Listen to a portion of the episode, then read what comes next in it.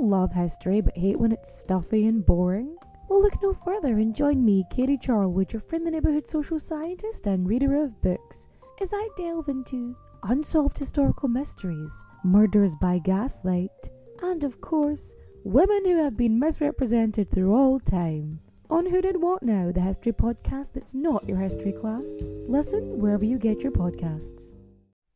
If you like this podcast, can we recommend another one? It's called Big Picture Science. You can hear it wherever you get your podcasts, and its name tells part of the story.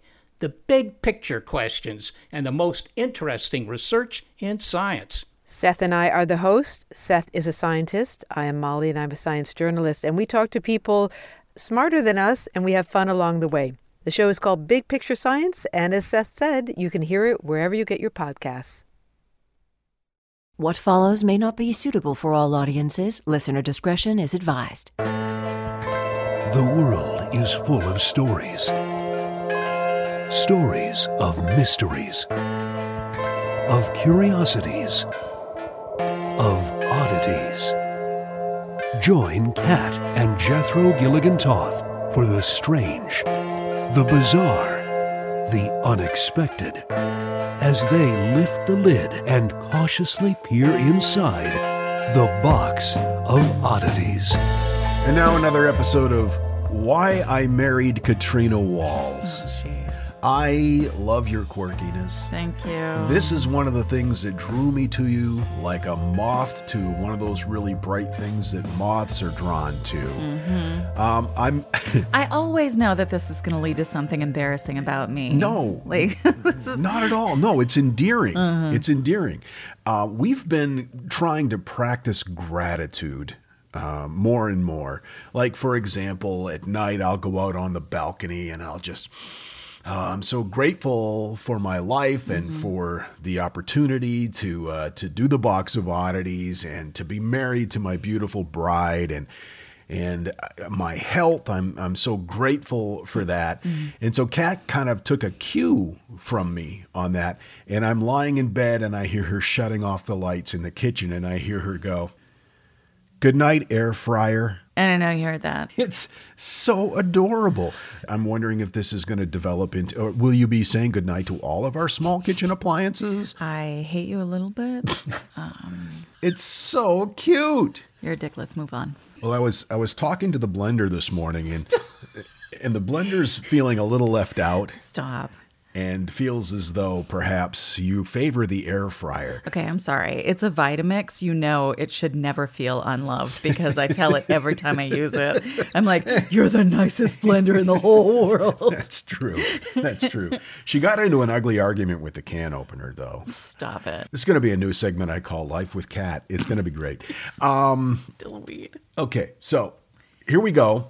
I've got something for you here. And you know how we've done like 370 some odd episodes. Yeah. During that time, we've talked about some pretty dark and disturbing things. Of course. That's not all we cover, of course. We try to find the humor in things. I'm not sure I can find the humor in this one. Oh, no. I'm not sure if this is the darkest story that we've ever done, but it's certainly one of them. So right out of the box, trigger warning, this story involves not only murder, but cannibalism. Okay. That sounds pretty average for the show. Well, back in the 1880s, James S. Jameson, he was heir to the Jameson whiskey fortune. Oh, okay. He was the great-great-grandson of John Jameson, the guy who founded the whiskey distillery in Ireland. Now, like many heirs to vast fortunes of the time, or just rich white guys in general, he fancied himself a bit of an adventurer. Mm-hmm. And bear in mind, this was the late 1800s. It was a period when British explorers would don their pith helmets and dash around the globe, exploring the far reaches of the earth that had not yet been documented by rich white guys. Right.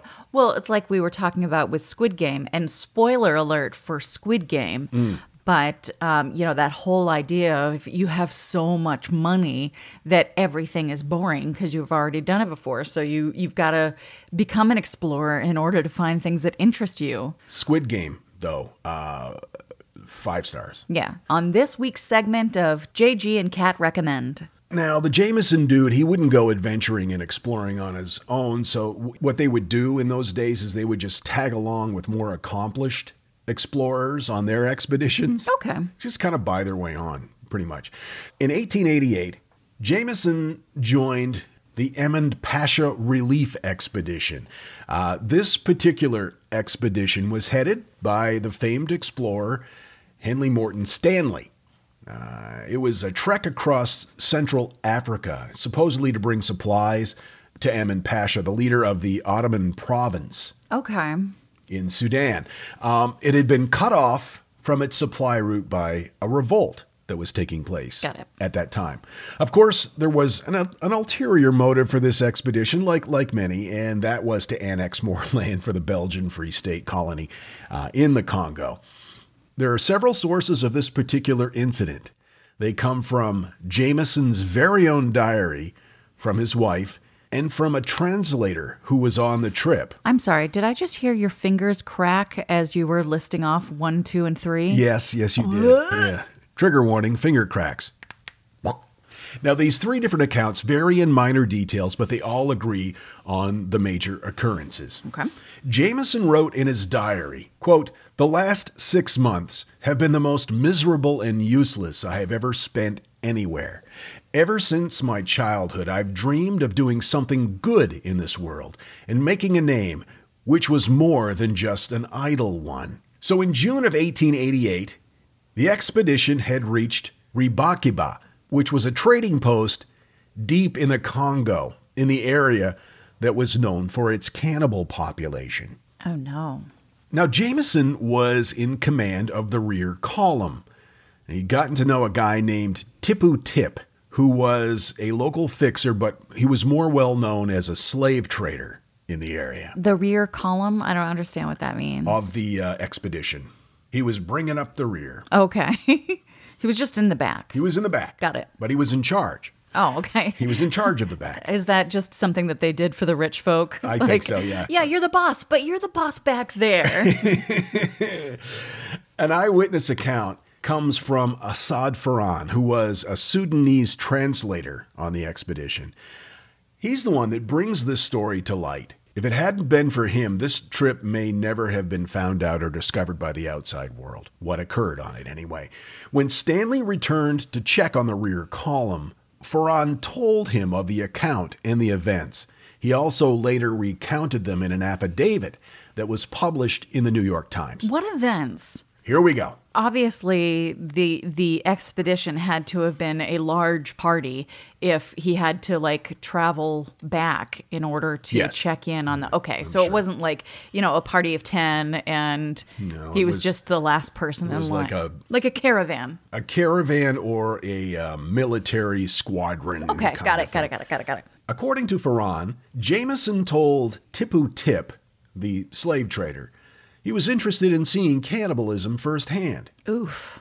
He said that Tipu then proceeded to locate and talk to the chiefs of the village, telling them of Jameson's interest in witnessing cannibalism. They then produced a 10-year-old slave girl. No. According to the eyewitness account, Jameson paid the slave trader 6 handkerchiefs for this girl. What? The translator then went on to say that the chiefs told their villagers, quote, "This is a present from the white man who wishes to see her eaten." What? No. Okay, you didn't trigger warning a child being eaten. Yeah. That is terrible. Oh. Now, this is where it gets really, really, really disturbing. I'm pretty disturbed. Well, the account goes into great detail. Oh, please don't. No, I'm not going to. Okay.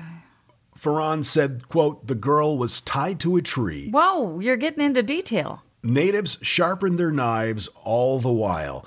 And then it goes into very descriptive, move by move almost, of what took place. And I can't bring myself to read it out loud. It was disturbing enough to scan over it. If you would like to read the official account of what happened... It's pretty easy to find on the interwebbles. The one thing I will share from his recounting of the event is that the girl never screamed throughout the ordeal, he said. Quote, "The most extraordinary thing was the girl never uttered a sound nor struggled until she fell." No, I'm sorry. Didn't earlier he wrote in his journal that he wanted to be someone who left something good in this world? Was viewing a child being eaten part of that goodness that he was spreading about? Clearly that's not some bullshit. Goodness. Now, he claims that he thought it was all a joke. Way to just deny that you had any responsibility in this. The eyewitness from the translator said in his testimony, quote, "Jameson, in the meantime, would make sketches of the horrible scenes. Jameson went to his tent where he finished his sketches in watercolor." Now, Jameson, as I mentioned, he said he didn't realize it was happening. In Jameson's own diary, he does admit to making the sketches, though. He said, quote, "When I went home, I tried to make small sketches of the scene while it was still fresh in my memory." In his diary, though, he tried to play it off as though it was just something that he didn't believe it was really going to happen. It was a joke. He couldn't even imagine that villagers would actually kill and eat a 10-year-old girl. Well, then what was the point of buying her for 6 handkerchiefs? Okay, this is how he explained it to his wife in a letter. He said it was all a misunderstanding. He apparently said to the slave trader he didn't believe that the villagers were cannibals.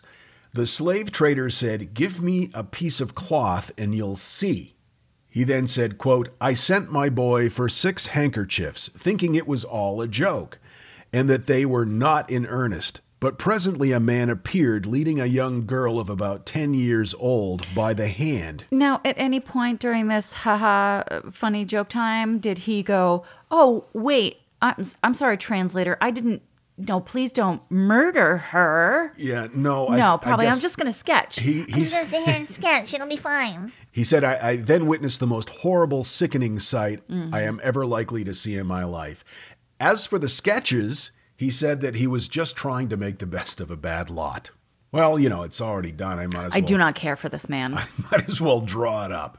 Now, that does seem kind of strange that he would pay handkerchiefs of a specific amount. Probably it had to be negotiated. And that he went on to sketch the events when he thought he was just going along with a joke. His wife took the same position as him, though, saying that he never believed that they would actually go through with it. He was calling their bluff or something. I don't know. Jameson never faced justice for this. He died shortly after the accusations were made from a fever that he contracted. Now, regardless of whether he thought it was a joke or not, this was not the kind of conduct the Jameson family wanted to be associated with. No. So, with the assistance of high-level members of the Belgian government, they were able to kind of hush it up, at least most of what happened. But because of these atrocities, these types of expeditions came to an end. You could no longer just buy your way on to an expedition just for the adventure of it. In fact, all non-scientific civilian expeditions to relatively undisturbed portions of Africa and the world were suspended because of this particular event. The military and the government would still conduct expeditions, but heirs of whiskey fortunes couldn't go. Oh, well, that's something, I guess. And applause to Assad for speaking up and saying, "Hey, I saw this happen, and it didn't seem right to me." Yeah. Because probably he knew that the Jameson family was powerful, and obviously he knew that this guy was rich, and he might have seen repercussions for saying what he saw. I'm sure that crossed his mind.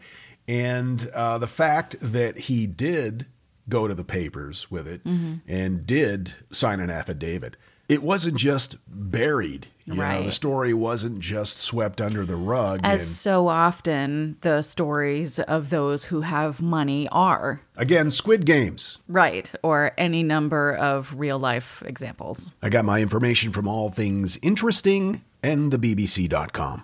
So those were different times. That was rough. I know. I'm sorry. I hope yours isn't a dark story today. No, it's just about how things can kill you, but that's fine. Okay. And now, that thing in the middle. During the 19th century, the prison systems had a very unique form of punishment. Now, obviously, it took a lot of bread to feed the prisoners. So they would harness human power by putting the prisoners on a giant wheel that was used to grind grains. Hence the name treadmill. You, really put on that shirt this morning and decided to wear it all day? Okay. This is The Box of Oddities. I've got to tell you, the longer we've had our Aura Frame, the more I love it. I have kids, and they live about 3,000 miles away, and my daughter is expecting a child, and she has been sending me updates on her baby bump through the Aura Frame. And since I can't be there to experience it with her, it's the next best thing. And speaking of mothers, if you're looking for the perfect gift to celebrate your mom in your life, Aura Frames are beautiful Wi-Fi connected digital picture frames. It allows you to share and display unlimited photos. It's super easy to upload and super easy to share photos with the Aura app. And here's the thing, if you're giving Aura as a gift, you can even personalize the frame with preloaded photos and memories. We love Aura Frames, and living so far away from family, thanks to Aura, it's the next best thing. It's like almost being there. And right now, Aura has a great deal for Mother's Day. Box of Oddities freaks can save on the perfect gift by visiting auraframes.com to get $30 off, plus free shipping on their best-selling frame. That's AURA Frames.com. Use code oddities at checkout to save. That's AURA Frames.com and use code oddities at checkout, and you will save. Thanks, Aura Frames, for bringing my family a little bit closer. This message is sponsored by Greenlight. You know, as your kids get older, there are some things about parenting that gets easier. I remember once hearing my sister tell my little niece, "If you put your pants on, I'll give you some Fresca." And when kids can start to reason that they get something if they do something right, it's a lot easier to manage them. Having that conversation about money with your kids, that's not the easiest thing in the world. Fact is, kids won't really know how to manage their money until they're actually in charge of it, and that's where Greenlight can help. Greenlight is a debit card and money app made just for families. Parents can send money to their kids and keep an eye on the kids' spending and savings, while kids and teens build money confidence and lifelong financial literacy skills. Your kids will learn how to save, invest, and spend wisely thanks to the games that teach kids skills in a fun, accessible way. When I was a kid, I had expected chores, and then I had bonus chores. And bonus chores were where I earned money. And so if you're thinking like, hey, my kid should be doing stuff around the house, yeah, no, you're not wrong. But maybe there's extra ways that they can learn how to be a successful financial money person. What was one of the bonus chores that you had to do? Rub my mom's feet. And what did that pay? I don't know, like a quarter or something. Millions of parents and kids are learning about money on Greenlight. It's the easy, convenient way for parents to raise financially smart kids and families to navigate their life together. Sign up for Greenlight today and get your first month free when you go to greenlight.com/oddities. That's greenlight.com/oddities to try Greenlight for free. Greenlight.com/oddities. Want to learn how you can make smarter decisions with your money? Well, I've got the podcast for you. I'm Sean Pyles, and I host NerdWallet's Smart Money Podcast. On our show, we help listeners like you make the most of your finances. I sit down with NerdWallet's team of nerds, personal finance experts in credit cards, banking, investing, and more. We answer your real-world money questions and break down the latest personal finance news. The nerds will give you the clarity you need by cutting through the clutter and misinformation in today's world of personal finance. We don't promote get-rich-quick schemes or hype unrealistic side hustles. Instead, we offer practical knowledge that you can apply in your everyday life. You'll learn about strategies to help you build your wealth, invest wisely, shop for financial products, and plan for major life events. And you'll walk away with the confidence you need to ensure that your money is always working as hard as you are. So turn to the nerds to answer your real-world money questions and get insights that can help you make the smartest financial decisions for your life. Listen to NerdWallet's Smart Money Podcast wherever you get your podcasts. Support for The Box of Oddities is provided in part by listeners like you on Patreon. You can support us too. Go to patreon.com/boxofoddities. Thank you. The Box of Oddities with Kat and Jethro Gilligan Toth. You may have heard during the last recording session of our most recent episode, when a demon took over, right?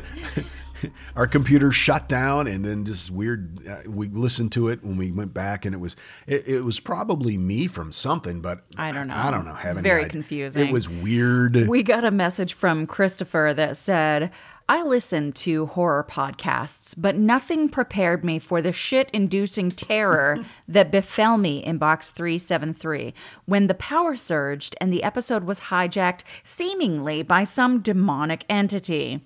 What was even worse was how whatever was said matched nothing in the episode itself.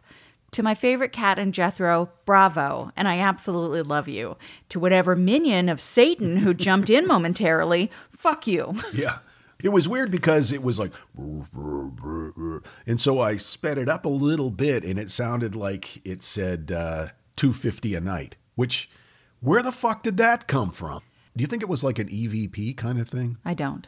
No, me neither. Because it did sound kind of like it could have been my voice. I don't know. Anyway, thanks for the email. And yeah, I kind of shit bricks too when that happened. Sam sent a message on Patreon and said, "I heard, do you think they'll mind?" Really? Wow. That's okay. Now I am shitting bricks. Let's move along to your story while I clean up. Okay. Yeah, it's a good thing that it's in bricks. It's easier to stack. Go ahead. Yep. Okay, so we've all heard of the dessert death by chocolate, right? And we know about theobromine, which is the chemical in chocolate that can kill dogs. That's why we don't feed dogs chocolate. Well, interestingly, chocolate can kill you too. Well, I imagine enough of anything would kill you. Well, especially if it's in like bricks. 500-pound bricks, and they fall on you. Right, no. So you should avoid eating 85 full-size chocolate bars in one sitting. So your body won't be able to metabolize all that theobromine. And yeah, 85 seems like a lot, but I mean, if they're in the fun size, you wouldn't even realize that you were doing it. Well, I'm sure they're not saying the fun size, because I have probably eaten 85 fun size chocolate bars. In fact, the other night, I think I did. We bought some candy for Halloween, but we're going to have to go buy some candy for Halloween. But anyway, if you do have a good candy sesh, keep in mind that the first signs of theobromine poisoning are nausea, vomiting, diarrhea, and increased urination. But if you continue eating and you don't expel that theobromine, you can progress to cardiac arrhythmia, epileptic seizures, internal bleeding. It can cause a heart attack, and eventually you could die. I had no idea that chocolate could be so dangerous. Mm-hmm. I wonder what the world record for chocolate consumption is. Well, I hope that no one's trying to win it at this point, because it's not a good idea. The winner's the loser. Fortunately, according to Lost in Science, the median lethal dose for humans is about 1,000 milligrams per kilogram of body weight. So that means an 80-kilogram or 175-pound human would have to eat 5.7 kilograms or 12 pounds of unsweetened dark chocolate for it to kill them. So you're doing okay. Well, I hate dark chocolate anyway. I don't understand that. How can you prefer milk chocolate over dark chocolate? I don't understand. But then again, I do like my coffee black. And I heard not long ago that there is a correlation between those who like black coffee and dark chocolate because of the bitterness. Right. And it also correlates to those who lack empathy. Yeah, sociopaths and serial killers. The only chocolate record that I can find is chocolate spread. The most chocolate spread eaten in 1 minute is 15.34 ounces or 436 grams. It was achieved by Andre Ortolf in Germany on the 24th of April, 2020. But that has nothing to do with your story. Andre, be so careful. Now, when we went to Ecuador, we dealt with and discussed altitude sickness quite a bit. Mm-hmm. We suffered a little bit with altitude sickness. You know, we got into town and had a little bit of a headache, can cause nausea, just a general wonk. Yeah, it felt to me like a real mild hangover. Yeah. I mean, we probably also had a mild hangover, though, so let's consider that. That's true. It could have actually made it better. But we don't know. In rare cases, altitude sickness can be life-threatening. So as your body tries to adjust to the lower air pressure and lower oxygen levels at high altitudes, and high altitude can mean 8,000 to 12,000 feet above sea level, and then there's another level called very high altitude, which is 12,000 to 18,000 feet, and then there's extremely high altitude, which is 18,000 plus feet. Now, keep in mind, we're living in Orlando now, where the altitude is 112 feet above sea level, which is... I'm feeling a little lightheaded just thinking about it. It's just funny. In Defiance, Ohio, the altitude is 676 feet above sea level. Albuquerque is about 5,300 feet. And La Rinconada is about 16,732 feet above sea level. Wow. Keep in mind that an elevation of about 20,000 feet above sea level is the maximum height at which sufficient oxygen exists in the air to sustain life. How many chocolate bars could you eat up there? I don't know the math there. I'm sorry. But you should keep in mind that the summit of Mount Everest is over 29,000 feet. Holy crap. So there are places on Earth that do not sustain life. And yet we keep going there. It kind of blows my mind, right? Yeah, anything above 24,000 feet or 7,500 meters are referred to as the death zone. That's an altitude where there will be noticeable deterioration of some of the body's major systems. Organ function will shut down, and you'll only be able to remain there for 2 or 3 days before your body will just go, nope, no more of this. I'm out. Yep. Now, as we know, coffee, speaking of high, delicious altitudes, coffee is not for everyone. It can cause jitters in just regular old people in small amounts. At high concentrations, it can cause insomnia, dizziness, vomiting, headaches. But most people can safely take in about 400 milligrams of coffee daily. That's about 4 cups of coffee. Now, that's not to say that more than that would kill you, but much more than that absolutely would. A lethal dose of caffeine would come from 50 to 100 cups of coffee, which I've come close, but... Well, just regular coffee. Just regular coffee. I mean, if you drink an espresso, it's probably a lot... fewer cups. More, yes. That being said, pure powdered caffeine, which I didn't know was a thing that you could actually get, but it is. You want some now, though, don't you? I kind of do. It can be lethal if a teaspoon is consumed at once. Holy crap. The recommended dose of powdered caffeine in this form is just 1/16 of a teaspoon. So that's one of those things that just in the smallest amount can be really, really dangerous. So you want to be careful. And it's not... so uncommon to hear of people who have died from consuming too much caffeine. Well, you certainly hear about it, people who have heart conditions. Mm-hmm. A couple of years ago, a young man, I think he was a college student, died after having like an energy drink and a cup of coffee and, you know, something. It was like 3 or 4 drinks. And that was it. That's all it took. Wow. And it's even more frequent with people who combine caffeine and alcohol. Because your body is saying, oh, I'm excited because I'm getting all this caffeine. Don't worry about the depressed state that your organs are facing because of the alcohol. We should have kept a better eye on that when we were moving, because there were a few days where we went from coffee right to IPAs. Yeah, that's true. Well, it was a special time in our lives, and it's not like it's a pattern that we will recreate. No. So moving on to water. As we know, there was that very well-known case of water intoxication that happened in 2007. A 28-year-old woman downed 6 liters of water in less than 3 hours as part of a radio station contest. Yeah. Which actually changed the way that radio stations are allowed to hold contests now. Yeah, wasn't it to win a Wii?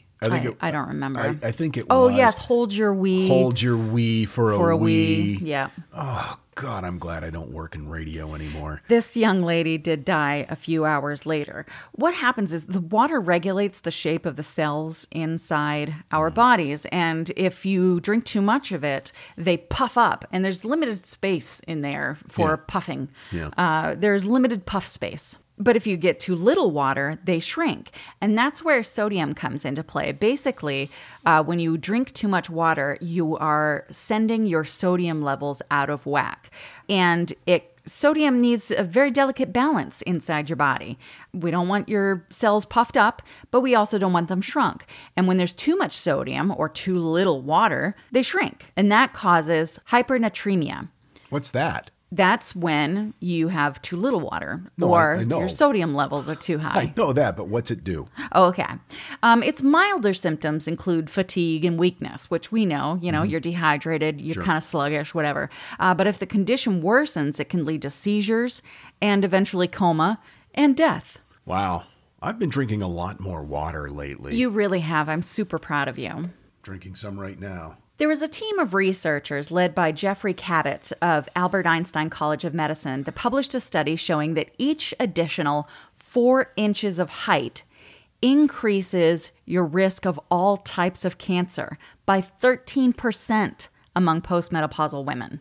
What? Just being tall. Wow. But well, I sounded like Christopher Walken there. Wow. Yeah, simply being too tall. Beyond that, can put enough stress on your circulatory system and pressure on your bones to cause real problems.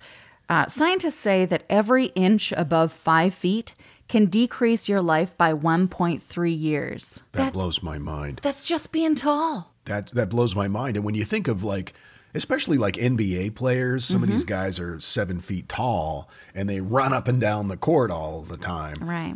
It's amazing more of them haven't dropped dead on national television. In addition, a study of more than 2,600 elite Finnish athletes showed that cross-country skiers were 6 inches shorter on average and lived nearly 7 years longer than the basketball players. Well, there you go. Interesting. Yeah. And there's this interesting counterintuitive thought that being tall equals being healthy. And that comes from the whole correlation versus causation thing. Because back in the day, if you were tall, it's because your family had enough money to feed you well. Right. And you could grow right. Mm-hmm. That's all. Mm-hmm. But it turns out being tall actually isn't the advantage that we've always kind of thought that it might be. Yeah, I think it's equated to strength, and strength means good health. And if A equals B and B equals C, then C equals 1.3 less years of your life. Yeah. Now, you and I have had many conversations about the level at which you listen to things on your earbuds. What? Beg pardon? You turn the volume up too loud. Maybe I do. Maybe I don't. No, you do. Maybe you don't turn them up loud enough. That's not even a thing. It is a thing. Well, did you know that 150 decibels is usually considered enough to burst your eardrums? No, I didn't know that. Yeah, and 150 decibels is only achieved if you stand really close to a jet aircraft during takeoff or if you're near an explosive blast or something like that. But it's not that much further to 185 decibels. And that's generally where they say that sound can kill you. Wow. Yeah, no, I remember reading some stuff about some alleged CIA weapons experiments that would kill people with sound waves. Yeah.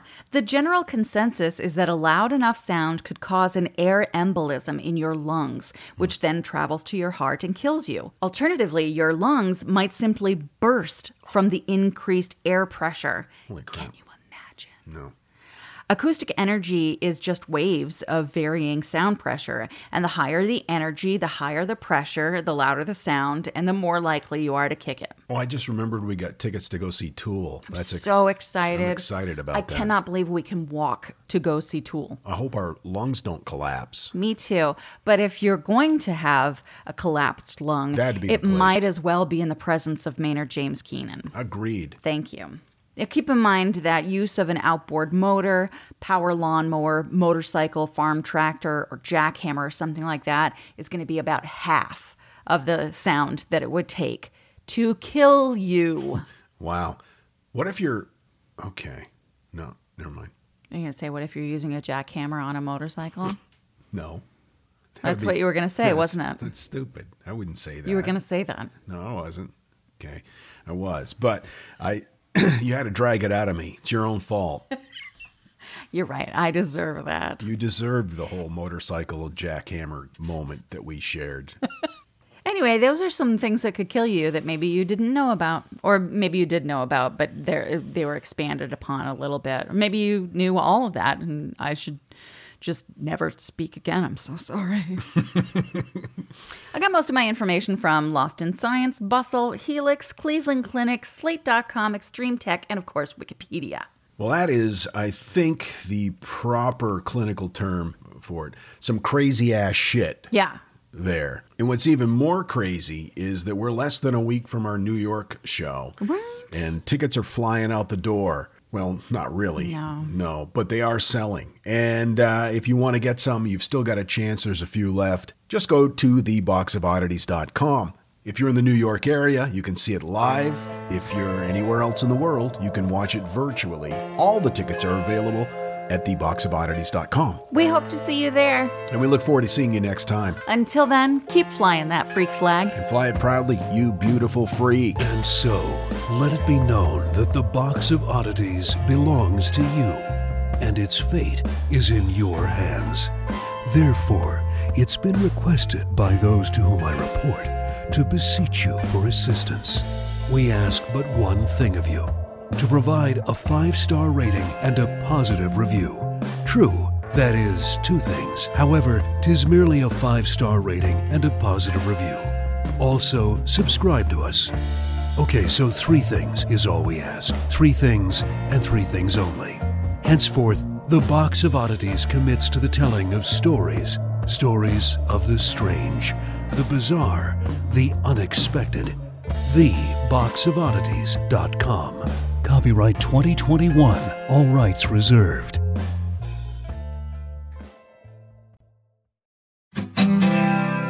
My name is Greg Jackson. I'm a historian, professor, and the creator of History That Doesn't Suck, a podcast that provides a complete overview of U.S. history through storytelling, yet keeps the rigor you'd expect in a university class. Starting with 22-year-old George Washington in his first battle, join me for a chronological telling of the United States story, its unlikely revolution, fractious civil war, tenacious inventors, brave reformers, and more. With more than 100 episodes, you can already binge listen your way through the progressive era. Find History That Doesn't Suck wherever you get your podcasts. Hi, I'm Neil. And I'm Ken. And we are from The Triviality Podcast, a pub trivia-style game show where a lack of seriousness meets a little bit of knowledge. Join us each week for an hour-long game of general knowledge trivia featuring special guests from around the world, plus tons of extra themed episodes. If you want to improve your trivia game, or you just want to scream at us in your car when we get easy questions wrong, then we're the show for you. Find Triviality on all your favorite podcast apps. But you know that, because you're already listening to a podcast.